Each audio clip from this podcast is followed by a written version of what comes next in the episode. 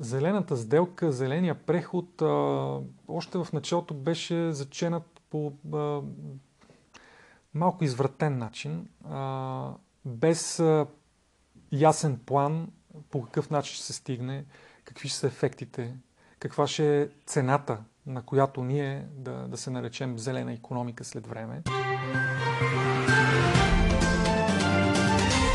Ако се намалят ставките на данъците, можем да очакваме поевтиняване на хранителните стоки в магазините. Здравейте, гледате какво могат парите, бизнес подкастът на Дирбеге. Аз съм Стефан Кунчев и днес по темата студио съм поканил економистът Владимир Сиркаров. Здравейте, господин Сиркаров. Здравейте, благодаря за поканата. Как мислите, ако се намалят ставките на данъците, каквато идея има, можем ли да очакваме поевтиняване в крайна сметка на хранителните стоки в магазините? Ами, директна пряка корелация трудно може да се направи. От гледна точка, примерно, на намаляване на диференцирано на ДС за някои сектори, за някои стоки и услуги с крайните цени.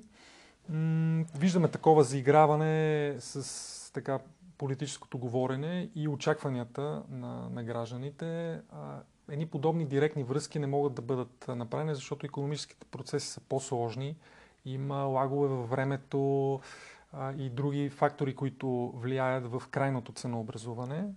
Но ми се иска наистина политиците, а, те по природа си го имат популизма в себе си. Независимо за коя партия Независимо, да. В различните философии просто е малко по-различно количеството така, а, и тежеста на популизма, но виждаме, че се заиграват а, политиците, особено с темата, че ако се направят някакви подобни мерки, може и административно да се, да се регулират цените, но да дават се се примери от държави в Западна Европа, например на Испания, където се твърди, че намаляването на данъците е довело до намаляване на цената, например, на електричеството. Това, това със сигурност са търсените ефекти и със сигурност нещо подобно ще се наблюдава. Но вече в какъв темп и в какъв времеви период, това е много трудно да го прогнозираме. И не може да кажем, че примерно ако намалим ДДС ставката диференцирано за, дадени, за дадена стока с а, 10%, т.е. от 10% да стане 9, 8 или нещо подобно,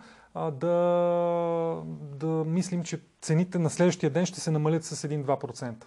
А, по-скоро това е процес, но наистина ефектите биха били и в тази позиция, но най-вече ще облегчат или по-скоро ще дадат глътка въздух, защото проблемите са толкова сериозни, че една подобна мярка със сигурност няма да, да доведе до някакви съществени положителни а, промени и ефекти върху, върху бизнеса и върху дадения сектор, но все пак е вид облегчение и глътка въздух за буквално функционирането на бизнеса, буквално съществуването на бизнеса. И това са едни полезни мерки, но не трябва да се включват тези популистски безумия, свързани с директен контрол върху цените. Това е економическа рецепта за много сериозни деструктивни последствия, особено в средносрочно дългосрочен. Представите на обикновения потребител нещата изглеждат последния начин. Намаляваме ДРС от 20 на 10%, логично е стоката в магазина също да намаляе цената с 10%. Толкова просто ли стоят нещата? И ако такова нещо се случи, намаляване на ДРС, или пък преминаване към нулева ставка, каквито идеи също има за определени стоки, то чи джоб ще влязат парите на търговеца или на крайния потребител тогава, като спестена цена? Пак директното корелиране с точни параметри, свързани с намаляване на ДС и намаляване на цените, няма как да се направи и по-скоро да се очаква. И хората не трябва да го очакват, но със сигурност понижаване трябва да има, особено според мен устойчивият вариант е постепенното понижаване, защото има лагове и в доставките, и в инвентаризация и така нататък на бизнесите. Нали? Не може директно ефекта да, е, да, да се види, но определено това ще е една полезна мярка. Намаляването на данъчната тежест като цяло. Най-ефективно ще е, ако се намали м- общата данъчна общата данъчна тежест, ако говорим по ДДС, но и диференцираните а, ставки, намаляването им, също според мен е положителна мярка, въпреки че има доста спорове дали това няма да доведе до по-скоро повече проблеми, свързани с администриране и така нататък, но според мен намаляването на данъчната тежест в едни подобни моменти, по всякакви линии, а, е може би един от най-ефективните инструменти за а, глътка въздух, за малко повече а, прозорец за действие на, на бизнеса. На бизнеса обаче. Просто и пак това не няма да доведе до някакъв изключително позитивен ефект а, за производители, за търговци. А, по-скоро ще даде м, малко време за а, балансиране на, на тези сериозни проблеми, които те първа ни удрят и най-вероятно ще продължи да, а, бизнеса да страда. А бизнесът страда ли? Страдат хората, които са наети, но страда и цялата економика, защото ние говориме и в момента се дискутира страшно много а, ценовите нива. Нормално има много сериозна инфлация, даже според някои индивидуални кошници е доста по-голяма от според тази. Според колеги, до края на лятото се очаква до към 30% включително средногодишна инфлация, което да, 30% е доста, дано да не се случи до, до 30%, но със сигурност 20% ще достигнем. Дали ще е средногодишна, пак ще видим. Средногодишна инфлация от 20% също е много, дано да не се случи. Но ам, виждаме, че, че тези процеси са факт, но ние трябва да се замислим и трябва да мислим за економическите процеси а, с а, тази цялостна проблематика, свързана с варигата за доставки в международен план. Ние говорим за стоките, услугите по магазините, като влезем, че се увеличават, но не трябва да забравяме моменти от економическата история и в нашата българска економическа история, когато а, може да влезеш в магазин и да търсиш дадена стока, но нея да я няма. И темата за Вие цените... Вие говорите за началото на прехода, вероятно. Ми, да, да. А, и реално проблемът с цените въобще да не седи. Тоест да не говорим за колко струва тази стока, а, а защо има? я няма. Така ли? Да, защо я няма и дали ще я има, защото това вече се наблюдава. Според Доставките това намаляват... ли е по-големия проблем, който ни чака? Не чак толкова цената на стоката, дали я има и независимо на каква цена. Ами все още за радост не сме стигнали до подобен етап, но виждаме, че м- инфлацията в немалка степен е породена от инфлация по линия на предлагането. Това е много по-тежкият феномен, защото до сега, в последните години, да не кажа десетилетия, основният проблем, свързан с инфлацията, когато го е имал, е свързан с инфлация на търсенето. Когато инфлацията е базирана на предлагането, тук вече на правителствени мерки, мерки от страна на централните банки са много трудни за влияние, защото тук става въпрос за чупене на структурата, структурни проблеми в, в економическите отношения и реално когато а, виждаме огромни проблеми в а, сектора на суровини, в доставката на суровини, реално има цели заводи, които произвеждат дадена стока, които казват, ние нямаме достатъчен ресурс, дори да предложим много по-висока цена, защото производствената инфлация е много по-голяма. Тя в някои сектори е по 30-40% на годишна база. Просто няма ресурсът. Ако няма ресурсът, ние не можем да произведем. И виждаме, че обемите от гледна точка на произведена продукция в редица сектори намалява. Нали, това не трябва да плашим хората, че едва ли не, нали, още утре няма да има стоки и услуги по магазините, но това е проблем и това е един от основните проблеми, които движи инфлацията, защото имаш ограничено предлагане и съответно тези стоки са, и услуги са по-малко, реално търсенето, ако остане а, еднакво, цената се качва. Нормално. Тогава в този ред на мисли излиза, че идеята държавата да подпомага производителите, които от своя страна се ангажират при това положение, да не вдигат цените, не работеща предварително. Така ли? Това е много палиативна мярка. със сигурност в едни форс-мажори това може да се направи. особено по линия на дадени ресурси, които се ползват. Примерно газ в момента, както е най-тежката ситуация, електроенергия като цени за, за производителите. Но генерално, за съжаление, тези процеси ще трябва, устойчивото изчистване е по естествен път, т.е. тази голяма и тежка инфлация, която те първа, тя все още не е голяма и толкова тежка, ако се върнем в исторически Някои план. ваши колеги също така твърдят, че инфлацията, която в момента ние наблюдаваме е довоенна и те първо ще се очакват резултатите от това, което се случва от е, войната в Украина? Така е, така е, да. Очакванията са за още по-сериозна инфлация. Да не говорим, че а, това, което направиха централните банки, от, големите централни банки, да образно казано, да напомпат финансовата система с страшно много ликвидност, много над а, а, нуждите, това доведе до огромен бум на пазара на акции, на пазара на имоти и така нататък. Това, това е процес на балонизиране, което също е инфлация, по, просто по различни канали. А, но едни подобни по-високи инфлационни нива, отварям скоба, че новите статистически метрики също са доста по-жалещи инфлацията. Ако на индивидуална база някой човек си направи своя собствена кошница и изчисли инфлацията, в голяма, голям случай от а, извадката а, ще има по-висока инфлация от, а, от официалната такава да, обявена. Да, да. А, но, за съжаление, минаването, устойчивото преодоляване на подобни инфлационни нива, това означава а, връщане на, на устойчиви фундаменти. А това минава обаче през деструктивни процеси, което означава, че ние ще изстрадаме тази инфлация и ние, инфлацията ще бъде изчистена чрез економическа криза по естествен път. А, неизбежно, дори а, правителствата да интервенират сериозно, дори централните банки да се намесват, въпреки че те вече нямат поле за толкова за, за изява, особено при висока инфлация. Значи просто ще се правят мерки, ще виждаме политиците да говорят, но трябва да знаем, че този процес ще е дълъг, ще е от, да, да се надяваме няма да чак толкова тежък, но ще е тежък и голяма, голямата цена ще си я платиме ние. Това не трябва да се заблуждаваме, че ще по друг начин. Ще около 22% от хората у нас живеят около линията на бедност, която през 2021 година е била 504 лева. Това сметна на скоро Националния статистически институт. От 1 април минималната заплата се вдигна от 650 на 710 лева. При условията, за които говорим до тук, мислите ли, че е адекватна идеята на финансовото министерство да замрази минималната работна заплата за поне период до 2025 година? За мен минималната работна заплата е м- абсолютно неработещ механизъм. Защо? А... Много хора у нас получават точно такава заплата.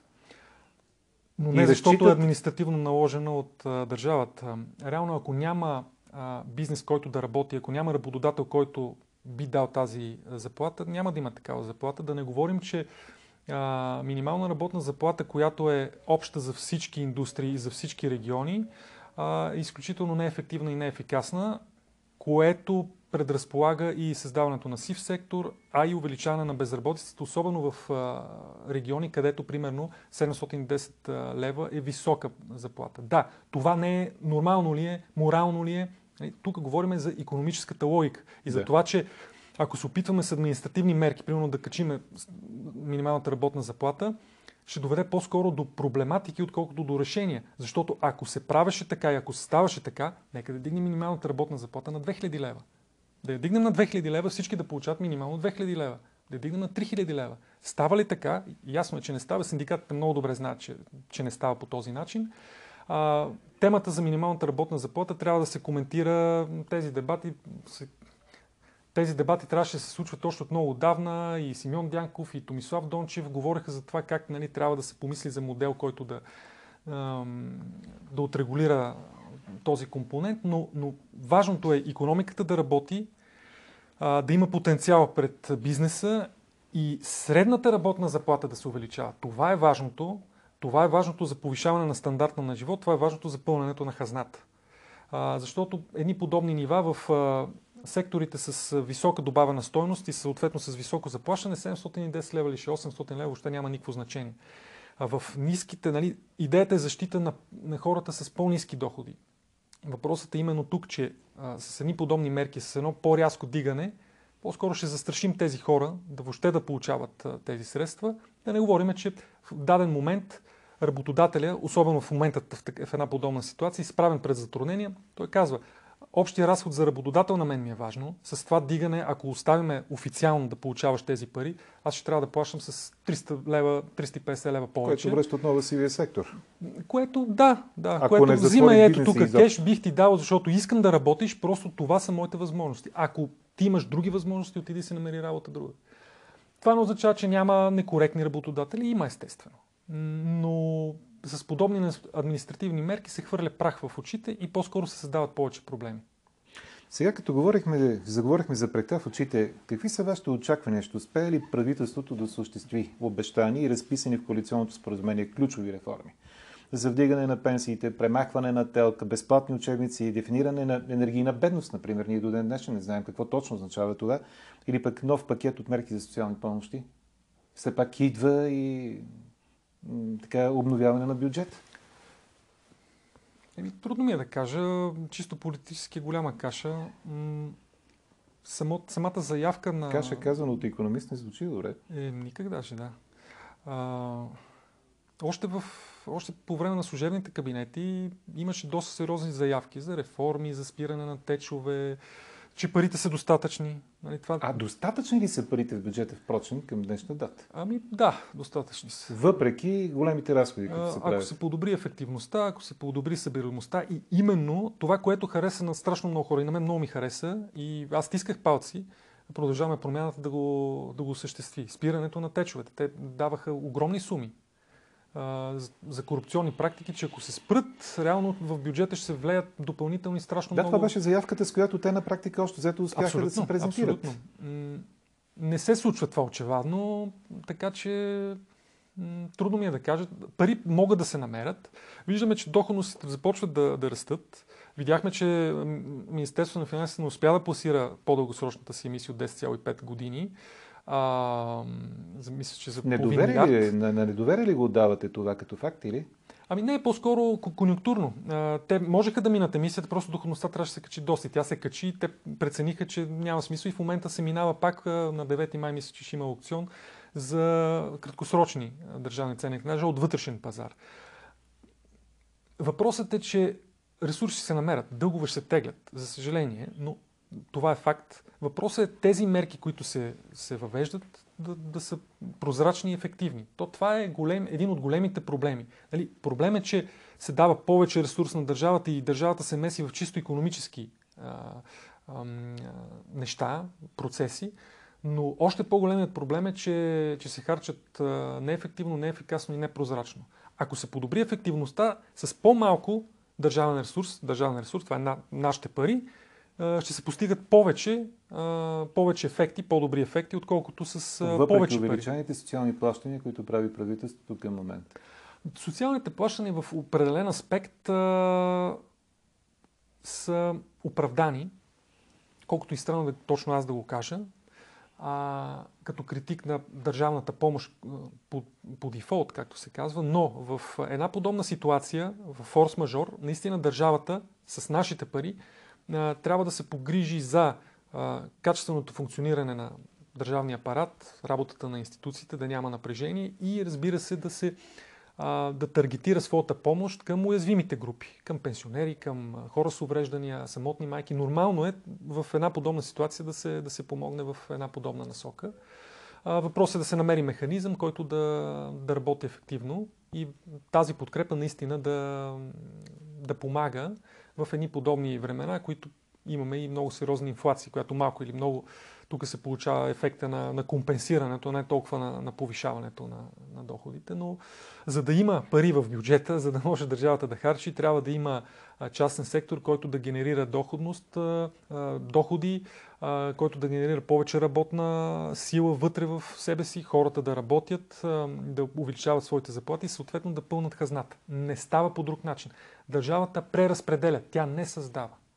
Това е важно да се знае. И по една друга тема, която стана актуална след началото на войната в Украина, Европа е изцяло зависима от вноса на стратегически метали и минерали, които са критични за енергийния преход. Как мислите, възможно ли е промяна в плановете за ускорен преход към нисковъглеродна економика заради доставките, които сега попадат под ударите на санкции?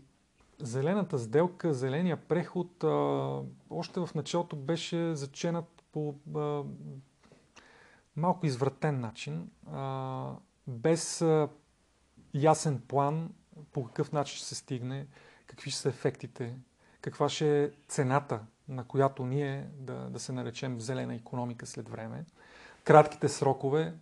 Всички тези компоненти показаха едно а, пропито с политика решение и искане да се следва някаква по-скоро политическа философия като адженда, а не толкова економическата логика. И виждаме сега с сегашната криза, че май-май няма да се случи така и че ние трябва да осъзнаем, че Европа е в много лошо положение. Изключително лошо положение е Европа от економическа гледна точка. Виждаме, че битката а, между, в секторите високи технологии, съответно военно дело, економическа ефективност, роботика, космо, космически технологии и така нататък. Битката е изцяло Съединените Американски щати срещу Канада.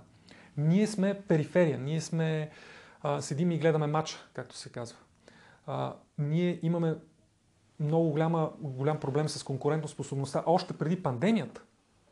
С пандемията, да не говорим с конфликта в Украина, ситуацията става още по-тежка. Единствената рецепта за Европа е економика, економика и пак економика, за да може да стъпим на крака и да влезем в конкуренция с Съединените Американски щати, с Китай и да сме по възможност играч на економическата сцена, защото за да мислим за зелено, за култура, за цивилизационни неща, които да подобряваме Европа е люка, факт, но тя е, се превърна в такава поради економическото си превъзходство. Без економическа мощ зад гърба си, ние не можем да мислим за зелен преход или за, за някакви културни мероприятия, за промяна на философия и така нататък. Тези дебати, те трябва да си върват. Няма лошо, но не могат да са приоритет. Виждаме обаче в момента, че Европа се затлачва страшно много и не виждам аз някаква дискусия свързана с това да се промени. Да, по линия на зелената сделка имаме вече преосмислене, поне на това или на, на първо четене, за ядрената енергетика, която преди години, още в началото на, на, така, на изготвянето на този зелен преход беше категорично това е не. Това Но не е зелена такова енергия. очакване и за природния газ. Какво Да, се случва да. обаче сега с него не е ясно. Променя се, и то се променя в правилна посока, защото и гъста, да не говорим за ядената енергетика, а, ако говорим за зелен компонент, ядената енергетика е много зелен, зелена енергия. И с новите технологии, от гледна точка на защита, на съхраняване на гориво и така нататък, няма казус зелените да, да Но опищяват отново света. опираме до, до доставката. Доставката като цяло и на ядрено гориво, и на природен газ се от едно и също място идва, а, и на петрол, между другото, като цяло А за Европа. суровини, между другото, също а, огромна част от суровините... Как ще се случи идват с металите, например, зеления преход? Трудно. А, виждаме, че а, суровинният сек, сектор се, в Европа се захранва основно над 90% от Китай. А, което е казус, особено в а, едно подобно геополитическо пречупване, а, което се надявам да, да не продължи прекалено дълго, въпреки че аз греших тотално в прогнозата, свързана с военния конфликт в Украина. Не очаквах толкова продължителен конфликт и той в момента продължава. И даже вече има притеснения, че той може да излезе извън границите Да, от да Украина. Не дай си Боже. да. Така че в една подобна ситуация въпросът ви е труден за отговор и той е свързан с общата политика на Европа. И пак казвам, Европа като лидерство трябва да седне и да кажат а, ние трябва да направим това, това и това. Ние трябва да направим за економиката така, че ние да си стъпим на краката, да може да преодолеем това. Да, окей, да диверсифицираме зависимостта от Русия. Няма лошо. По принцип диверсификацията така или иначе трябваше да се направи по економическа логика. Защото да си зависим от един доставчик, това е безумно. А, дори да, да ти предлага по-низки цени. Тези по-низки цени нали, в даден момент могат да се увеличат съществено, а и има влияние върху други процеси. Така че тези неща трябва да се направят, но те трябва да се направят бързо и умно. За сега нито сме бързи, нито сме много умни. Дано да това да се промени.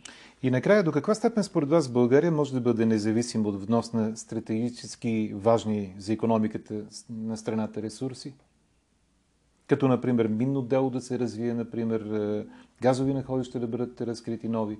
Възможно ли е такова нещо да се мисли изобщо за Възможно, нас? ние, ние сме мина държава, между другото. Ние сме голям производител на, на редица стоки, на, на редица суровини, примерно като златото. А, миният сектор у нас е стабилен и той генерира а, растеж и добавена стойност в економиката. Наскоро направихме едно изследване, свър- свързано с а, рододобива, което показва наистина, че там определено трябва да се, да се погледне и от гледна точка на образование като кадри. Миногеоложкия университет върши доста добра работа, но със сигурност може да има а, подобрение и натискане в тази посока.